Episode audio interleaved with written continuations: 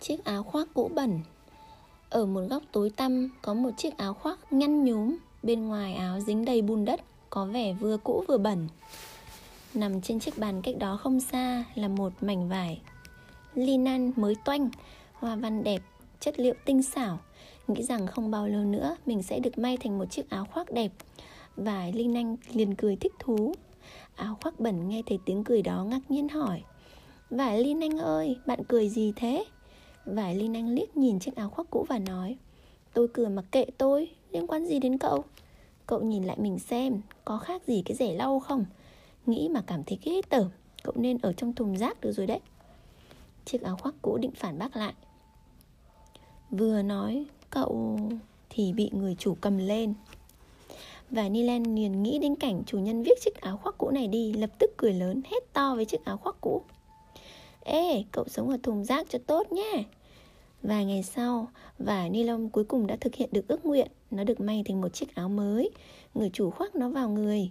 Có điều trước khi ra ngoài Cậu ấy còn khoác thêm cái áo khoác nữa. Chiếc áo bằng vải ni lông ngước mắt nhìn lên. Chiếc áo khoác quen quen. Nó nhìn kỹ, hóa ra là chiếc áo khoác cũ vứt trong xó nhà. Trong lòng nó cảm thấy rất tức tối liền nói Ồ, cậu chạy từ thùng rác về lúc nào thế hả? Tôi không đến từ thùng rác. Chiếc áo khoác cũ chậm chậm nói. Lúc đầu tôi cũng tưởng người chủ vứt tôi vào thùng rác, Nhưng hóa ra cậu ấy mang tôi đến hiệu giặt là. Ở đó họ dùng gậy đập rất mạnh vào người tôi, Làm bùn đất rơi hết xuống. Thế cậu có đau không? Vải ni lông. Mặc dù không thích người bạn này, Nhưng vẫn quan tâm hỏi. Đương nhiên là đau rồi, Chiếc áo khoác nói.